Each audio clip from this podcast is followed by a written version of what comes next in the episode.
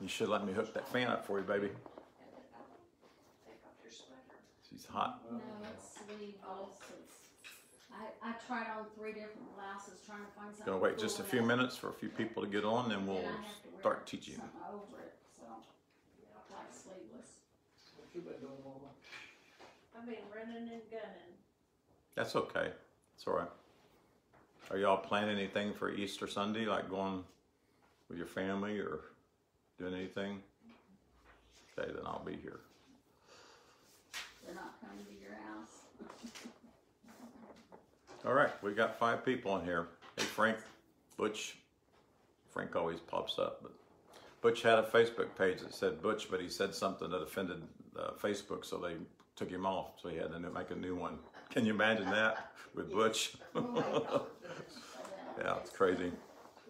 All right, well, we are going to start. Happy Palm Sunday. That's what Donna was reminding. This is Palm Sunday. And, you know, some people say, well, what is Palm Sunday? Well, that's the Sunday that Jesus entered into Jerusalem. And I'm not teaching on that today, but uh, palms, uh, uh, uh, there's a name in the Bible called Tamar, T A M A R, and it means palm or palm tree. And the symbology of palms is uh, they were always carried before conquerors in celebration of their triumphs. So when a conqueror went out for battle and they won the battle, when they came back, they would lay palms in front of them. So the people saw Jesus as a conqueror. They they they actually thought that he was going to be their physical king. In other words, to rule uh, forever and kick out the Roman Empire and all that. But it's it denotes victory. It denotes resurrection and also victory over the appearance of death and of the tomb. So I think that's very interesting. So, and I found in Revelation 7 9, the multitude carried uh, palms in their hands, and it represented victory over all error and victory over the results of error. So that's what Jesus was here to do, right? Isn't that pretty cool?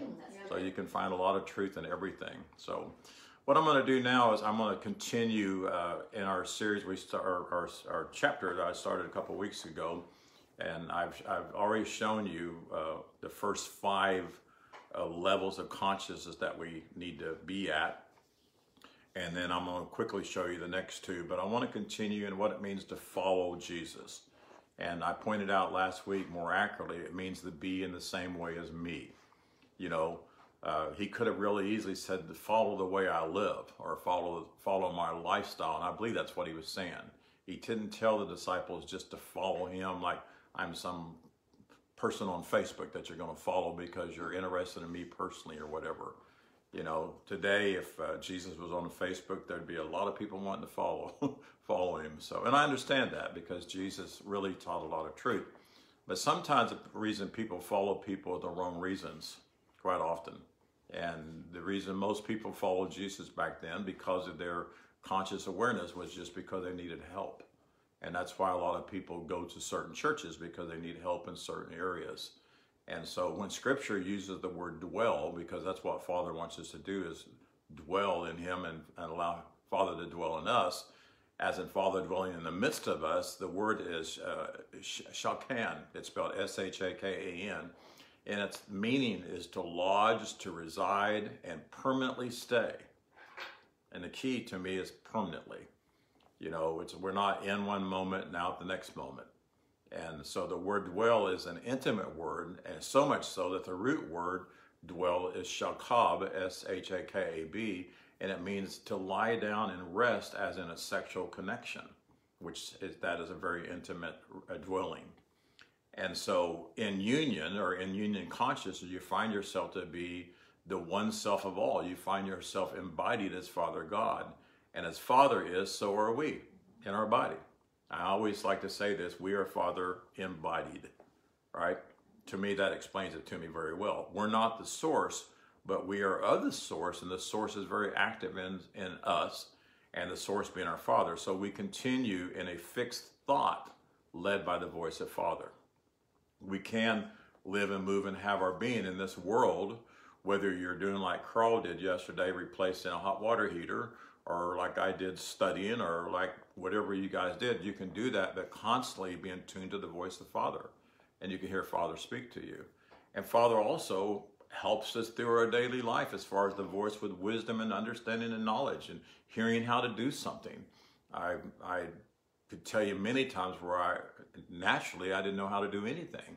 But as I began to do something, I began to just hear that direction, how to put this here or do this or whatever. And uh, to me, it's wonderful. And that's, that's a place of staying in contact with Father. So Jesus said, if you stay in contact with me and my utterances abide, utterances abide in your awareness, then you can ascertain and seek and desire to know whatever you will, and it will be revealed to you. But it has to be by staying in contact with Father. Now, Jesus, at that time, people people wasn't listening to Father, couldn't because of their inability to to stay to even know that they were the breath of God. So Jesus was the comforter that they listened to. And that's why he eventually had to leave that area, you know, and they saw him they saw him resurrect, if you would. He translated to another place because he didn't want them to depend on him to be their source. He wanted them to depend on the source within inside of them, the Father. So Jesus said that, and it's important for us to understand that. In the scripture, I found the other day that there's 82 references to the word abide, which Abide. abide, which must be very important. And then there's 338 references to the word dwell. So to abide or to dwell, then again, is to stay in contact with Father. Some call it a Christ consciousness. A lot of books that I read call it a Christ consciousness. And literally, that's saying to have the same consciousness that Jesus did. And again, Christ means contact. So this is a conscious centering of the brain into the divine principle, and that's another word that's used for Father is the principle. Father is the principle of all things. And so abiding in contact with Father, there is this presence of light, there's presence of peace, there's the presence of perfection and joy and love and life and substance that's in every one of us. It's about us, it's before us, it's beside us, it's with every part of us. There's all that perfection, life, peace, and joy that staying in contact with affords you.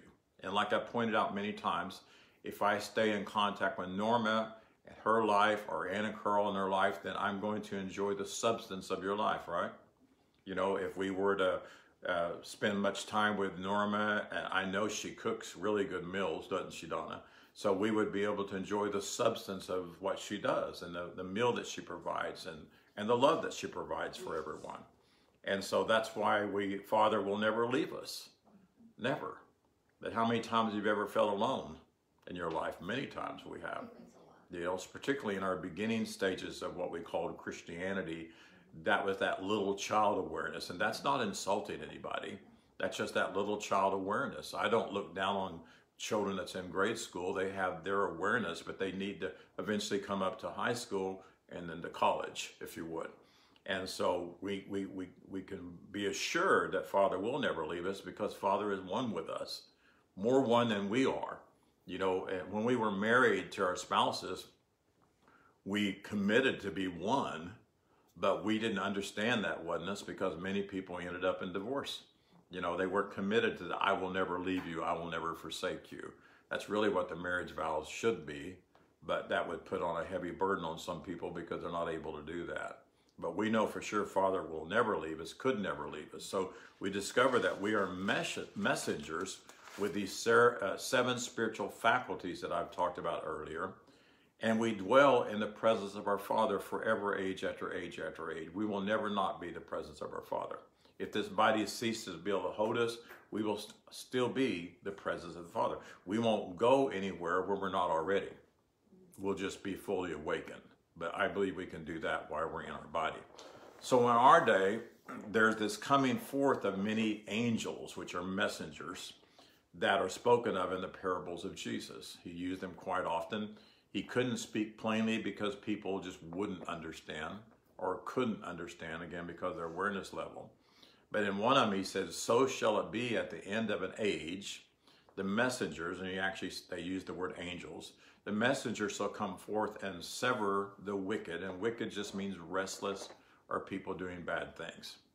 But it's basically people that have not entered into the rest of God. So sever the wicked from among the just, which are righteous minded people. And again, the angels are our spiritual perceptive faculties. We are messengers, we are angels. But basically, there are those seven faculties that we have, and they are ours but they strongly need to be activated. and they are being, uh, being. So these are our angels of our childlike spiritual thoughts, if you were. We, the Bible says that we must come to Father like a child with no expectations, with no thought that you don't love me. You know, I, I think of my, my pets that I've had before. They've always come to me with that mindset. I could get on to them two days before or an hour before, but they still timidly come to me because they're they expect me to be who I'm supposed to be. I guess they only see the love of me, and so the the office of these faculties is. Uh, is, is, is spiritual thoughts. It's, it's an understanding of spiritual principles. And the office of our faculties is to guard us and to guide us. You know, uh, somebody uh, posted last week, and it is true, they know us by our love. You know, so love is one of our faculties, and the love of our Father that's that's implanted in us will guide us and lead us, and that's the agape love. That's the love that's without a cause. So I love you whether you ever love me back. And a lot of people need to get to that place because there's a lot of unforgiveness out there today because of what somebody's done. You know, and that doesn't mean you have to allow them to do it. It doesn't mean they have to be your best friend, but you still need to love them because they are your brother and they are your sister. And they're only living out of a, a mistaken identity. You know, we have a young lady in our neighborhood that's struggling with, she's bipolar, but I, I look at her and I feel love for her and I was thinking about her this morning. She fell in her bathtub and got hurt or something, but the ambulance. But I was thinking that what she's what she's projecting is not the real her, and I see the real her when I look into her. The, the neighbors around her that don't have this awareness, all they're seeing is what she's projecting, right? So they call her crazy, they call her mean, they call her evil, and they just want to get rid of her you know, and they would like to help her if they could, but it's very difficult to help somebody with a mental problem. So, uh, what we have in in them and these faculties is the whole of our divine source. And if you're new to listening to this and you haven't followed us, you can go back to my previous lessons uh, when I published the books, which I already have, but I need to look at it first before you order them. I'm supposed to get in about a week but I, put, I published book one and book two of the, of the uh, spiritual code and symbology of the living word. But again, don't order it until I look at it first and I'll announce it. But you can go back and read all that, or you can listen to the videos and watch them. but comforter messengers are to project into other others' consciousness the spiritual idea that Father wants for us. That's what we do. We project that into them. We explain that to them we can make a visual image of who we are. And when we do that, then if they receive it, it comes in, like if they receive it with meekness, it comes in as an engrafted word of God and it rescues their soul from the lie that they've been believing. And I've said this for years. One of my favorite things to do is I meet strangers out in public and stir up a conversation and I get to tell them, did you know that the day you were born from your mother, you were holy and you were righteous right then? And you were the very spirit, the breath of God. And I have never had one of them not like that. Not one of them rejected me at all. They lit up and they smiled. And then many times, particularly younger ones, but some older ones, they said, Yes, I know that. And it's exciting that people do know that.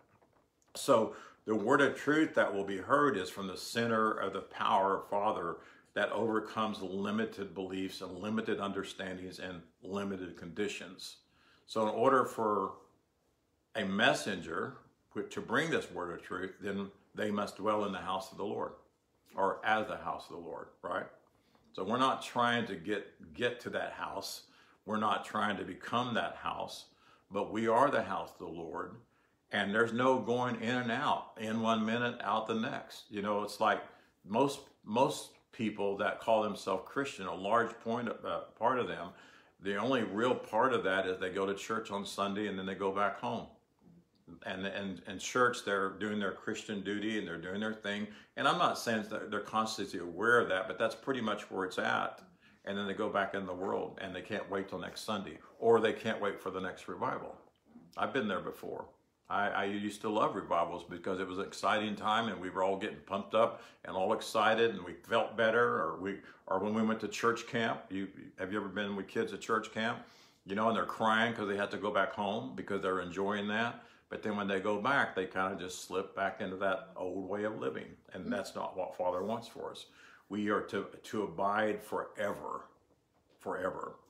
So we were taught by religiosity that Jesus died for us and uh, as an atonement for our sins. And by and people are going to be taught that next Sunday. Easter Sunday is coming, and some today too. And they're going to begin to talk about how we were wretched sinners or are wretched sinners if we hadn't gotten saved yet. And you know the story. And they're going to hear penal substitution and how horrible it was. You know, what Jesus went through because of us. You know, and that's what religiosity does. And uh, I tell you what, I do not celebrate the cross. I do not celebrate what happened to Jesus at all because that was what man did to Jesus. You know, if I was beat severely to the edge of death and spat upon and made to carry that huge giant cross to the place of Golgotha, and then they put me on it and they stripped all my clothes off and I hung there naked because he was naked. He didn't have that covering between his legs. And they nailed those nails to his hands I would, if that would happen to me, I wouldn't want you to celebrate that. I wouldn't want you to wear a cross representing what would happen to me because it wasn't God. And I was excited. One of the ladies that's following us now, she made a put a, comment about when I, about Isaiah 53 on the on the internet, and she said, "Oh, it was man, not God," and it really excited her to to, to hear that. And people need to hear that. And so we don't celebrate that. What we celebrate is the resurrection. We celebrate what Jesus came to do, what he came to teach, and he showed the love of God, and the resurrection showed us who we are, how supernatural that we really are. And some people get concerned when I say that we're supernatural. And I get that from the word Damien that they translated to devil, just because there's new people listening right now. And uh, Damien just means a supernatural a supernatural spirit, if you would. That's what we are, supernatural breath with a bad character. In other words, they're supernatural, but they're living out of a false identity. And supernatural just means something other than physical. You know, if I laid hands on you and your arm was gone and an arm grew out, that would be other than a physical happening. But it should be the norm. If you were blind, like Jesus came to people who were blind and he told them to put mud in their eyes or whatever he did, we would call that, wow, that's supernatural, that's a miracle. But actually, it's just other than physical, because physical means I need to go to the doctor, I need to get have surgery, you know, everything that we do physically. And physically, there's always consequences to it, and there, there's uh, side effects, if you would. But so Jesus operated supernatural, and we can too. So in our day, there's this coming forth of messengers, uh, many messengers, and again, we are to, we we are to project these things out so people won't fall prey to all these teachings that are coming to the world right now. Uh, so their teaching is in a human sense, and they believe literally. They look at Jesus, and they uh, this belief has been materialized in the flesh and blood process. In other words, in Jesus dying, we got to believe that Jesus died for us. We got to believe that Jesus suffered for us. We got to believe that Jesus bore all of our sins when they said, If I be lifted up, I'll draw all men. Well, they added the word men. It said, If I be lifted up, I'll draw all your confusion into me, not your sin, all your mistaken identity in me. In me.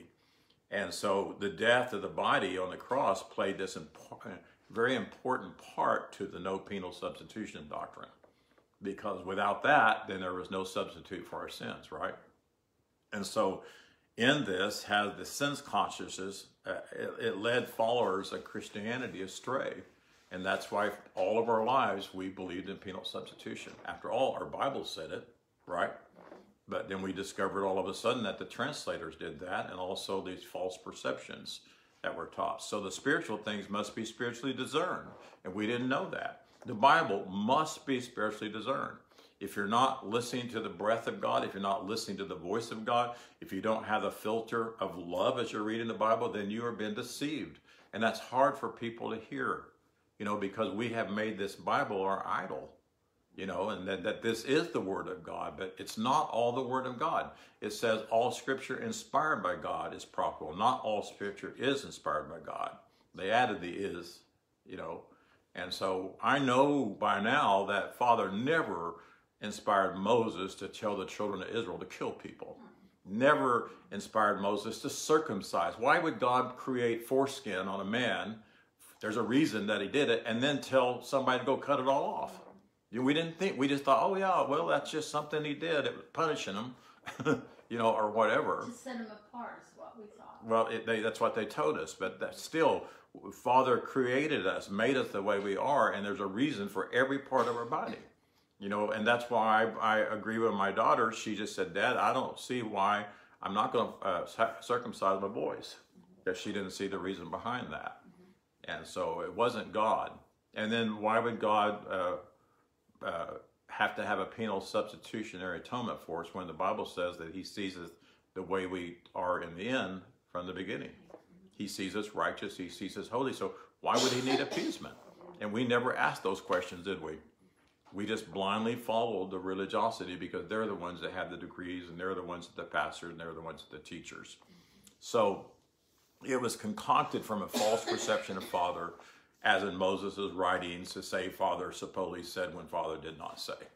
And I hear it all the time, not as much as I used to, but people say all the time, God told me this and God told me that. And I know that God did not tell them that whatsoever. So, at the root of this religious system teaching is truth. There is truth in some of it. Jesus of Nazareth played an important part in opening the way to everyone as living as Holy Spirit. Jesus was the Messiah, if you would. I prefer to say Jesus was their comforter messenger that was anointed and sent of God. Father God foreordained Jesus to be birthed through Mary so Mary could educate him, the scenes could educate him, and, the, and, and Jesus stayed in contact with the divine mind, so all that true information was enlarged within him, just like Father foreordained us to be birthed where we're at in our world. As Butch says, we can go you into our world and we can help people. There are people in your world waiting to hear the truth, and then there are some that's not. And so if they're not, I don't cast my pearls before them. And, and they use the bad word, which is swine, but the reason they use that is swine will eat anything. Fortunately, I've never had to feed pigs, but anything you throw in there, they're going to eat. Have you, Carl? Is that true? They'll eat anything? There's not much they won't eat. And so that's a picture of religious minded people that eats anything that makes them feel good and even anything that condemns them because they're used to being condemned. That's right. I'm a sinner. Boy, church was good. They made us crawl to the altar and we all cried. And, you know, how many times have you done that? Every Sunday. Because that's what they're familiar with. And if you if you're only looking for what you're familiar with, then you're not going to get what is the truth, right? Me and Donna saw an example of that yesterday and today because there was a prescription bottle in there for her uh, for her uh, allergies, and she couldn't find it. And I and I this happens to me a lot. And I said, "Well, Donna, it's in there." And so she walks in there and she keeps looking and she can't find it. Then all of a sudden she said, "Oh, well, she's used to that orange bottle that has her prescription in it when it was in a white plastic bottle." So if your perception is that it's in an orange bottle and you look all over, you're not going to see it, right? And so that's what happened to us with the word. We had this perception of what the word was about, and that's all we saw, and we did not see the truth when the truth was staring us in our face. And it happens to me all the time. Kelly comes and cleans our house every other week, and I know exactly where I put stuff on my counter. And that little girl, little lady, she changes it all the time. She's so funny. She even turns my shaving cream upside down bottle because the one they have is metal, and if they have it this way, it rusts underneath it. But she moves stuff around, and I cannot see it. And I'll say, Donna, where is and where is that? And she'll walk in, and there it is, but it's not where I perceived it to be. Right? So that's kind of how we work in the Word of God. So that was uh, that that opening the way for us to live as holy breath was not through the cross. It was not, Jesus did not come to make a way, he came to reveal the way. When he said, I am the way, I am the truth, I am the life, and I've told you before the phrase I am is I exist. So he said, I exist as the way, the truth, and the life. And I'm here to show you how to exist that way, is what he was saying. He wasn't the only one that existed that way. And so we should be able to say, I exist the resurrection, I exist the life. Not to make it to be so, but because it is so. So what most people say is, I'm just human, I'm just a man, or I'm just a woman. They even write songs about it. I read one the other day, I was looking up the lyrics to that song, I forget, I forget what it's called, but I'm just a man. Well, there's another one that says, I'm just a man, I poop just like you do. and they got this whole list of stuff to kind of make us say we're just, we're just, we're just nobody. I, I thought it was so funny. I, I stopped reading it, but it's a famous song. You ever heard of it? There's some things you don't need to Some things I don't need to say. Well, it's okay. So what happened is we failed to know and believe and see who we are because we didn't have teachers that knew who they are. My my teachers for up up until up, up until I would say Brother Garner, Brother Garner ne- began to teach who we are. My teachers before that failed to teach me who I was. And, and I know it's because they didn't know because I listened to some of them praying. You know, I was there with them all the time. I was an elder and I'd listen and I would hear them pleading to God to forgive them and pleading to God to make them better. And, you know, and we've all done that. I've done it myself. And so that's proof positive, as Alan Merrill used to say, that car dealer. It's proof positive that we didn't know who he was and we had nobody telling us who we were.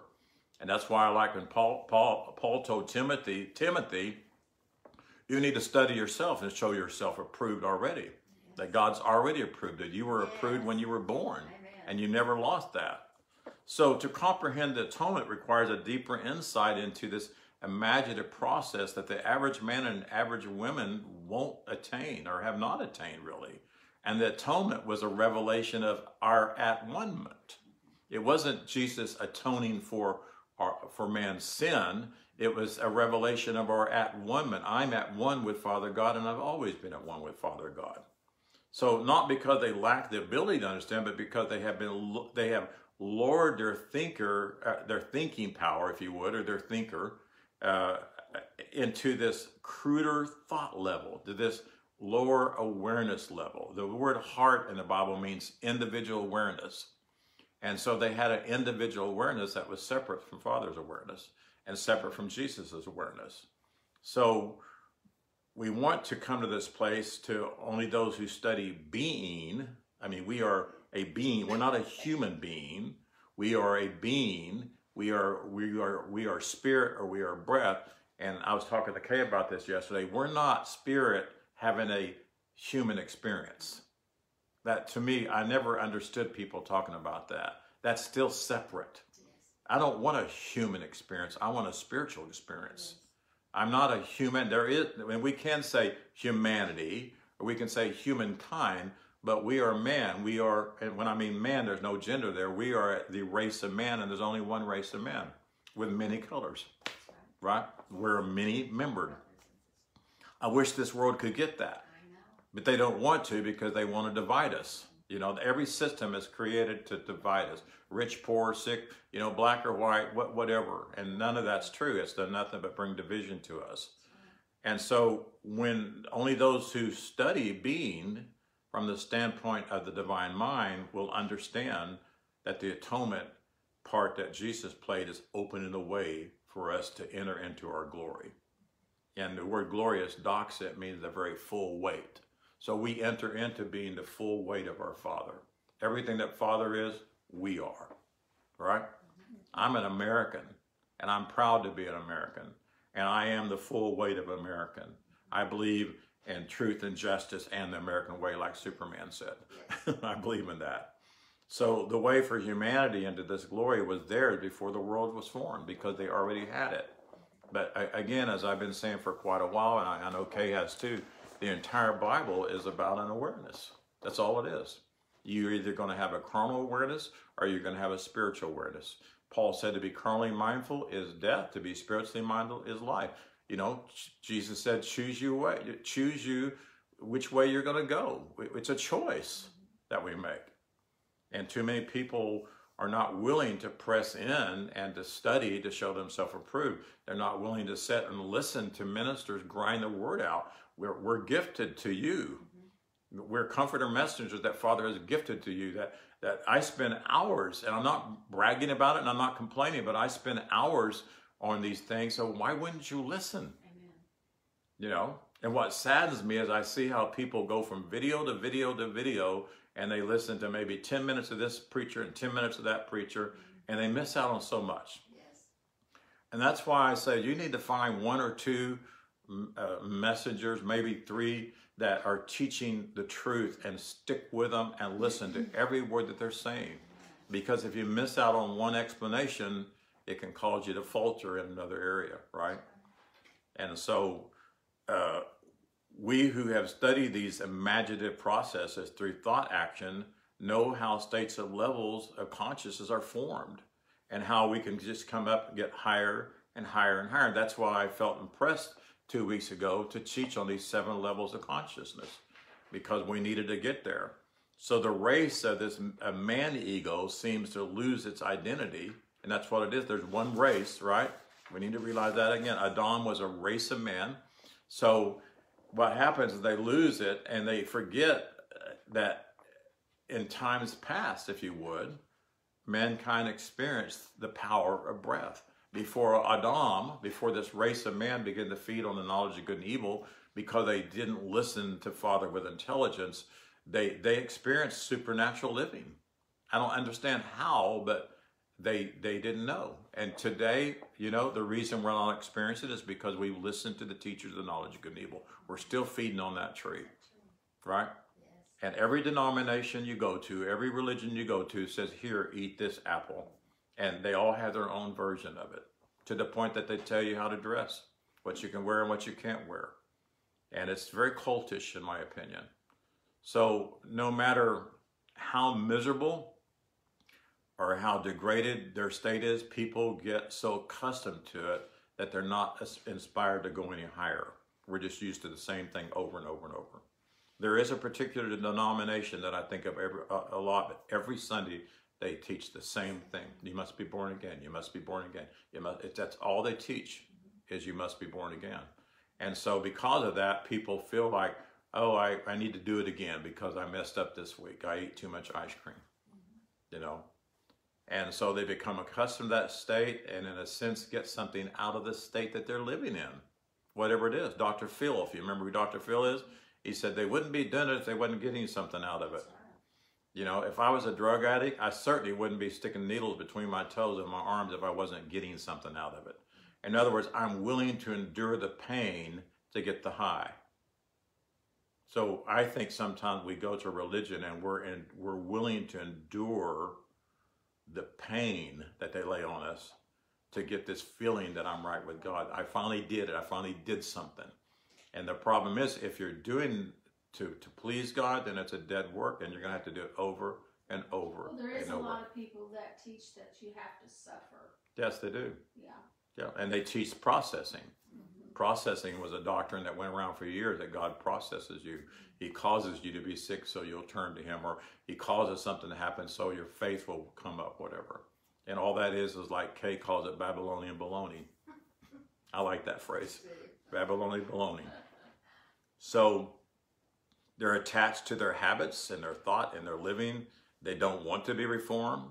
They don't want to be changed.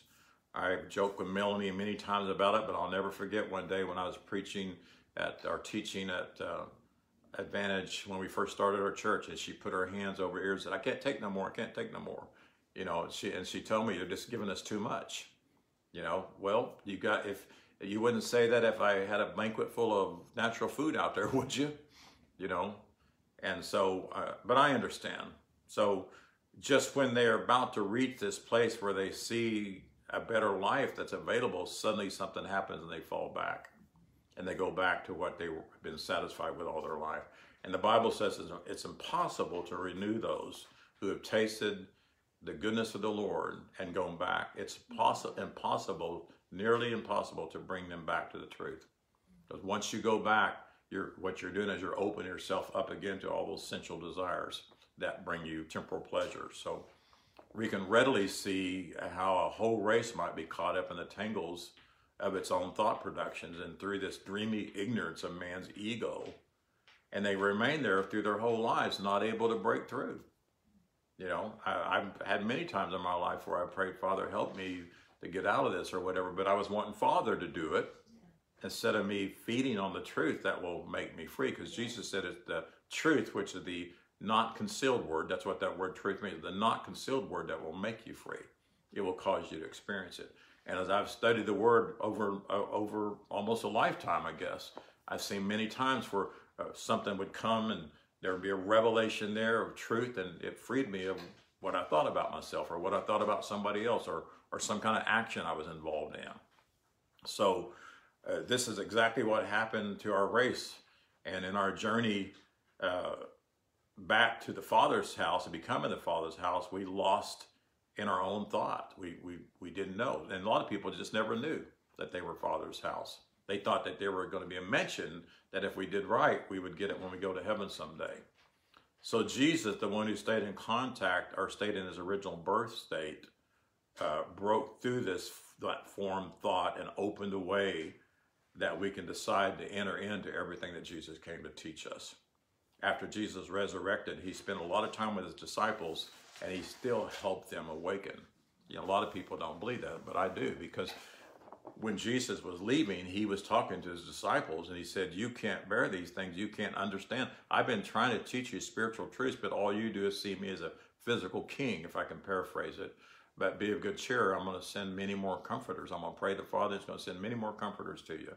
And that was John, that was uh, Paul, that was and that was the disciples. They begin to wake up because later on if you read the real truth of what the translation says the disciples were, were teaching some tremendous supernatural truths yes. and understanding. And so this is the re, uh, this is the reason we read of their ability to manifest other physical happenings. I mean philip translated. Mm-hmm. so he had to learn something from when jesus left to later on right? And i believe it, he was taught. Excuse me so, by, by so doing, Jesus made connection between the state of consciousness and the more interior one of the Father, a, a conscious awareness or an individual awareness, and then tuning into the interior consciousness of the Father, where what Father thinks, we think. That's why he said, I, I don't do anything that I don't see my Father do, and I don't hear anything that I don't hear my Father say. And that's kind of paraphrased from what was in the King James. But how can that happen? You stay in contact. And it was constant, nonstop. It was why you were putting a hot water heater in. It's why you were digging out in your garden. It was while you're washing dishes or cooking. There, there, there's this voice that you're uh, attuned to, and it's always talking. When I say it, I, I'm talking about Father. So Jesus then, he became the way by which all would listen to and believe him by Passover and so Passover literally means a new consciousness. And I have friends that went this week because they told about on Facebook they went to the pa- Passover supper and they're observing the, the penal substitution teaching, if you would. But not even that because the Jews didn't believe in penal substitution, did they? So they they're observing that. I, I have one friend that went once and they watched him sacrifice a a, a uh, lamb and showed them how to do it, and they watched them do it and everything. And I think, how can somebody that's a follower of Jesus Christ do that? But then I know now because they believe in penal substitution and they want to go back to the old. But literally, Passover is when the Passover took place. It's a, it was a symbology of a coming up to a, uh, leaving a slave awareness to a son awareness, right? To leaving a carnally mindful sinner awareness to a son or daughter awareness. And I say this again in my writings and when I teach, anytime I say a son, you can just put a daughter in there. But basically, there's no gender whatsoever. When I think of son, I think of the race of man, if you would. And so I told Donna, I said, I can see why a lot of women, I'm surprised that more women have not rebelled against biblical teachings because the translators of the Bible use only the male gender almost every time, unless they were talking about a particular woman. It was always his, you know, and I used to write his or her, his or her in my writings, but but most of the people that are listening now, they understand there's no gender in that. So that which died upon the cross was not man's sin, if you would, our sins, that which died upon the cross was our false conscious awareness.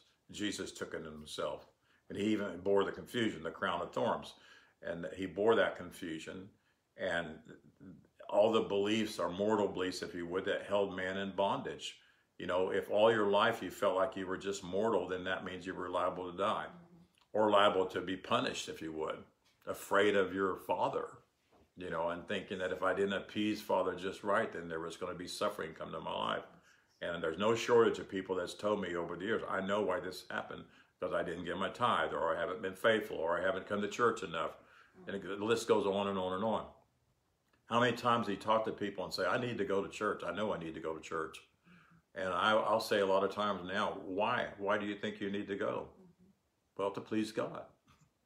No, that's not why you go.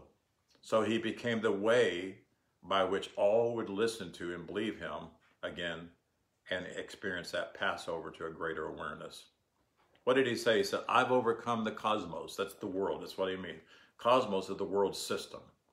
Yeah, to me, there's five major systems, the religious, the the, the, the, religious, the political, the financial, the social, and the, and the medical. Those are the five major systems, and everything else comes underneath that. You know, some people talk about the educational system where they're under the control of the political system. So there's other systems there. So he said, I have overcome this way of living, if you would. And how did he do that? He did that when he went to the uh, to the uh, synagogue and got and set up on top of the synagogue and had to settle two questions: Am I who Father says I am? And am I here to take over, or am I here to go to the, the judgment of the Jews? And he overcame that. And so in his ministry, he was not succumbed by their traducing and hindering efforts in his life. He continued to teach the truth. And so what happened is a great rent took place in man's sense consciousness. Just like the veil was rent, that veil again represents a, a consciousness that hindered us from being aware of the most holy place, from fellowshipping with Father, because what we were taught, only the perfect priest could go in there, right? One of these days I'm going to look at the symbology of it, but it talked about how if you had a hooked nose, you couldn't go. If you had a crooked neck, you couldn't go. Uh, there's all kinds of things that they listed that disqualified you for being a priest. There's that sin consciousness. Father didn't say that. That was Moses' perception and the translator's perception. So he rent that veil, if you would. In other words, he rent man's sin consciousness. That and he opened it up, and David began to question theology. And so when they made that, they on one mountain was Moses' tabernacle with no tabernacle in it, tabernacle. Uh, uh, no, um, huh? I can't even think what I'm talking about. Holy Ark of the ark. I'm sorry. There was no ark in it.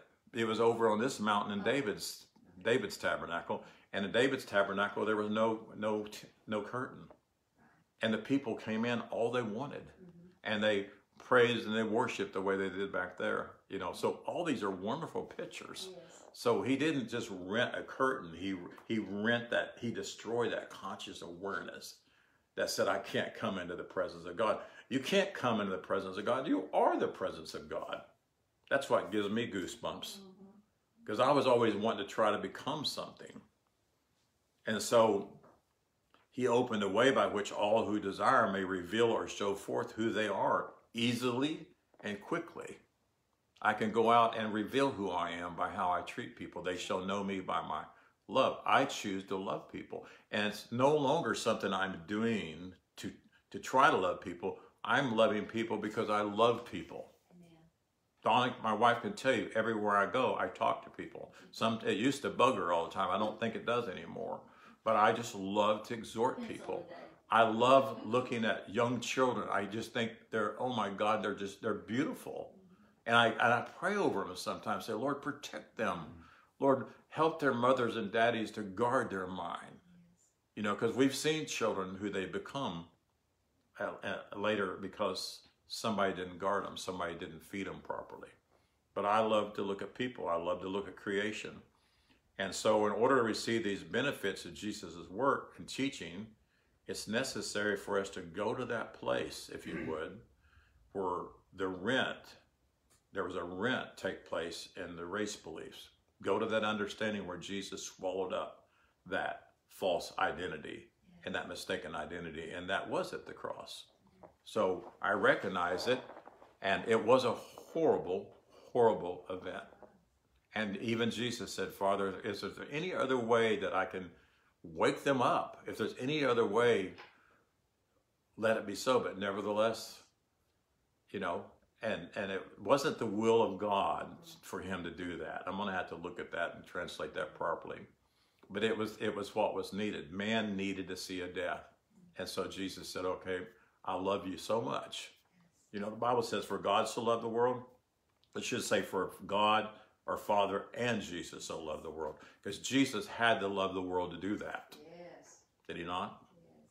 He loved all those people, even though they beat him to smithering. It was terrible. So let me ask you a question. If, if you were t- entangled in a giant spider web, great big spider web, and someone made a hole that you could pass through it, would you go there? Sure. Would you go to that hole? Sure, you would. But then why is it that people won't go to that place that Jesus told them to go? In my Father's house, there are many, many abodes, many dwelling places. If it were not true, I would not have told you so. I go to prepare a place for you. In other words, I go to destroy your false awareness, your mistaken identity, so you can come and be the way I am with Father. And yet, still, people won't go. They're entangled in the religious spider web, if you would, and they think they're lost and they think they have no hope. And they just keep coming trying to please God, and they can never please God because God's already pleased. It's a dead work. So the same holds true of us. And the Bible talks about a breach. Uh, there, it's in Isaiah 30 and 26, Isaiah 58, 12, and Lamentations 2.13. Isaiah 30, 26, Isaiah 58, 12, 11, Lamentations 2.13. And it talks about a breach that Jesus bound up and made void. And so in a sense, it was that what held and still holds the race of man in bondage. It was religion. The Bible says, For this purpose was the Son of Man manifest, that he might destroy uh, him that had the power of death, and that would be the Mosaic law. And then it said he destroyed the works of him that had the power of death. Well, what's the power of death? It's me telling you you need to do something to please God. Mm-hmm. And if you obey that, then it's death. It's no knowledge of God, because that's what death is. And so he, he repaired that breach, if you would, and he made it void. So we must go where he dwelt. And where did Jesus dwell? I- mentally and spiritually, he dwelt with Father God. He dwelt in full awareness of Father. He stayed in contact with Father. So we see that the church is not so far wrong in its state that you need to follow Jesus, but they need to be explaining it better. They need to say, you need to learn to live the way Jesus did. But they don't know how to do it, most of them. And so only the church needed to be aware of that. Uh, we were not following Jesus to get healings. We were not following Jesus to get miracles. We were not following Jesus to get food or anything. We were being asked to live in the way, the truth, and the life that he did. But again, the reason he couldn't minister these things is because the people were bankrupt. They were sick, they were they were diseased, they were paralyzed, they had uh, not cancer, but what's it called? leprosy, all kinds of stuff. And so they they desperately needed healing. So he had compassion on them, and he went ahead and met met their physical needs, but he was there to meet their spiritual needs. They needed to be, become spiritually aware of who they were. That's my Easter story.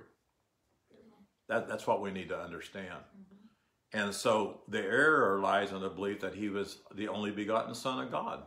And after all, Scripture says that, right?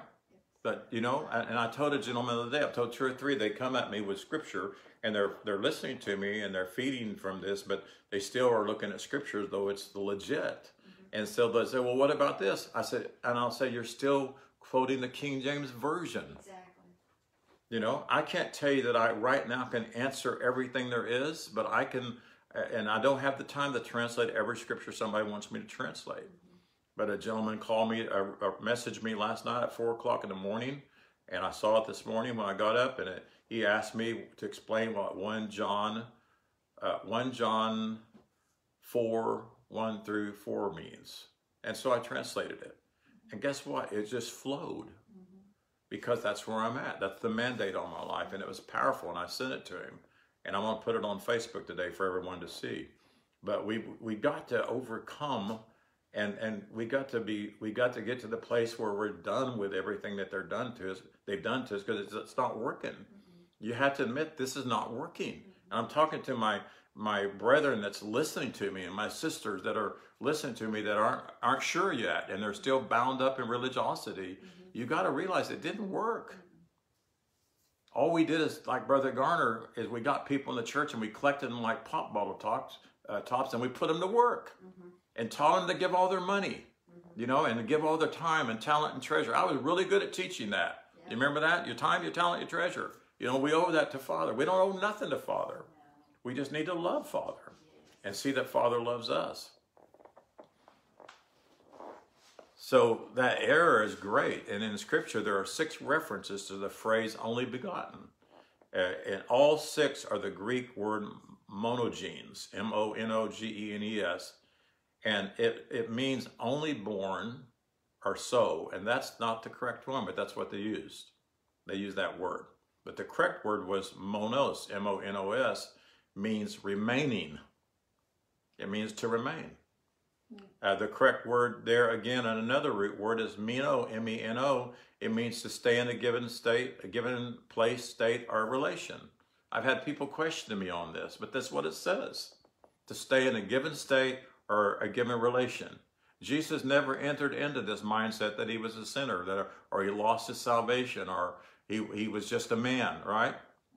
So we can easily understand Jesus was the one who stayed in the original state as a son of God, not only son of God. And that really irritates me that they put that in there because that's where people they swear and they go by it that he was the only son of God. We're not sons of God. We have to get saved so we can be adopted. And then they come up with that wonderful meaning of the Roman adoption where you have the same rights of the son and all that. We were not adopted. How could we be adopted? He never lost us. He's there, there's only one father. There is no other father. Amen. Some of the English words that came from meno is abide, continue, dwell, endure, remain, be present, stand, and then the phrase thine, own. And I thought that's odd, but then I remembered William Shakespeare. What did he said? What did he say? He said, "To thine own self be true." But the problem with is they didn't know who they were. So today we have people that are living still with a mistaken identity, and they they, they are believers, but they think they're all kinds of things, and I don't want to name them because I don't want to offend anybody. So I'll just say a, a ice creamaholic. but there are people who have been born and they were not taught the truth. Maybe there was a DNA problem or a gene problem, or maybe they were two eggs that absorbed one another or whatever, and they begin to manifest something that they really were not created to be. And then they begin to identify with self, mm-hmm. me, myself, and I, ego they identify it. And that's why Shakespeare, when he said, To thine own self be true, well, it's a dangerous thing to say when you don't know who your real self is. Who you are. yeah. So you're going to fight for the right to be who you are manifesting, and that's not who you are. Mm-hmm. That's good. You are a son of God, you are a daughter of mm-hmm. God, and you are how God created mankind in the beginning. So the problem with that is very few people knew that. They don't know today. They don't know who their true, true self is. And that's why Jesus said, I'm going to pray the Father, and He's going to send you many more comforter messengers that are going to lead you and guide you and explain to you what I tried to explain to you. And so, in believing Jesus to be the only begotten Son, we have mystified, if you would, His higher consciousness and made it something that we cannot acquire. And to the point that people believe that Jesus was God Almighty, that Jesus was the source. And that's why we thought Jesus is in us. Well, Jesus is not in me, but the same life that he has, the same life that I have. I'm one with Jesus, but our source is Father God, Amen. not Jesus. Jesus was the source of understanding, right?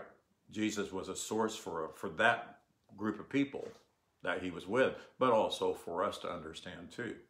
So, in believing to be that only begotten Son, what we do is we make what how what he did unattainable for us. And there are no shortage of preachers that have told people you can't be like Jesus. They and we sing that song, "Oh, to be like Him." Oh, and so when you say that, you're saying that you're not. Mm-hmm. Oh, I wish I was like Jesus. Well, what would you do? Well, I would have all the bread I need, and I'd have all the all the fish I need, and I would have plenty of money to pay my taxes, and you know, because I can break a fish, bring me some money, and the list goes on and on and on. I'm I'm not trying to be funny though, because it's serious. So he recognized his identity identity as Son of God. He also recognized his consciousness of self, the Son of Man. That I am the Son of Man. I am man, but I also am a Son of God. I'm of the race of man, and the race of man is of Father God.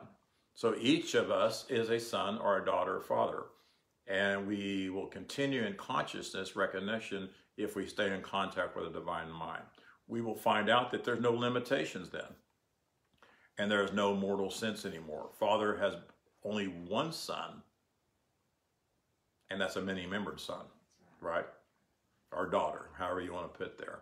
Not just Jesus. Isn't that good? That is good. That's the truth. And I have a lot more to share, but it is almost 11 and I don't want to belabor this, so I'm going to finish this up next week. But I'm going to talk more and more about Jesus, uh, why we should follow him, and, and what it really means is following this state of consciousness and this state of awareness. Did you finish the six? Huh? Did you finish the six? I thought I said them, didn't I? Well, I only have Let me, five. let me look here just a minute. Or did you say there was seven levels? I think I said them, but I think I didn't say them the way that you would. Let me get it for you here real quick. Cause I don't, right, yeah, right in the beginning I did. The sixth level of spiritual consciousness is being aware of one's true self. That we live at the, the, the plural of our Father. And the seventh level been is full, fully aware is leads us to this perfect unity of who we are. Perfect unity. That we're completely one with Father. I think I skipped a couple of pages here when I started out. Being aware of oneself. Where we're, we live constantly being aware of who we are in union with Father. There, we're not in one moment and out the next moment. We walk through our life in full awareness, and nothing bothers us. Nothing moves us out of our rest. All right. Thank you. Hey, Shirley, Mary, thank you for being here. We appreciate you guys, and we hope you have a great week. And I will be teaching next Sunday. It's Easter Sunday, and we're going to continue on what we're doing. Again, as soon as I get my uh, both volumes on the book on the spiritual symbol uh, code and symbology of the living word, I want to look at it, make sure it's there's no errors in it. Then I will announce it, and you guys can order it if you want to. So we love you very much. Bless you.